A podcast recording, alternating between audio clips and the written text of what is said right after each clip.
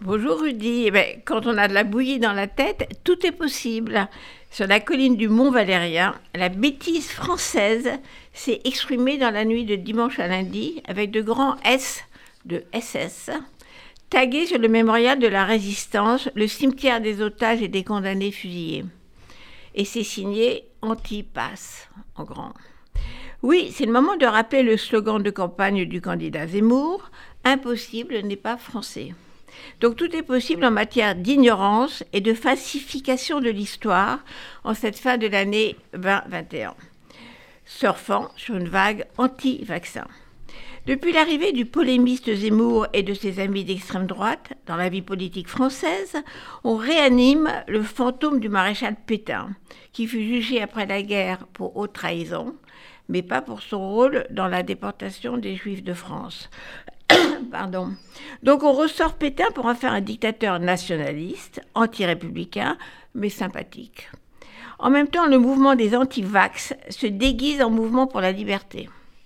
Je ne veux pas me faire vacciner parce que l'État ne m'imposera pas la piqûre, mon corps m'appartient, et qu'importe que je contamine les gens, disent les anti-vaccins défilant avec des étoiles jaunes.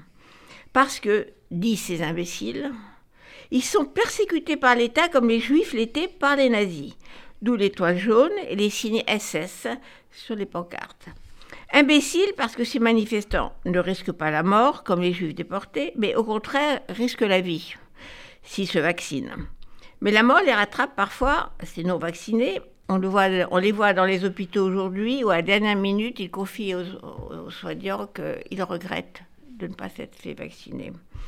Alors, dans cette bouillie mentale, où on mélange Pétain, qui ne serait pas si méchant, puisqu'il n'aurait déporté que les étrangers juifs, les réfusniks euh, du euh, vaccin avec les signes SS, comment en arrive-t-on à taguer le mémorial aux martyrs de la résistance, assassinés par les Allemands avec la complicité des Français de Vichy? Refuser de se faire vacciner, c'est être comme les héros fusillés sur le mont Valérien? Pour ne pas oublier je cite les paroles des combattants de la libération qui ont publié hier quelques photos et lettres d'adieu de résistants fusillés. Ainsi Pierre, qui écrit à sa femme et ses trois enfants Je resterai fort jusqu'au bout. Je meurs en chrétien et en soldat. Ma dernière pensée sera pour vous que j'aime tant.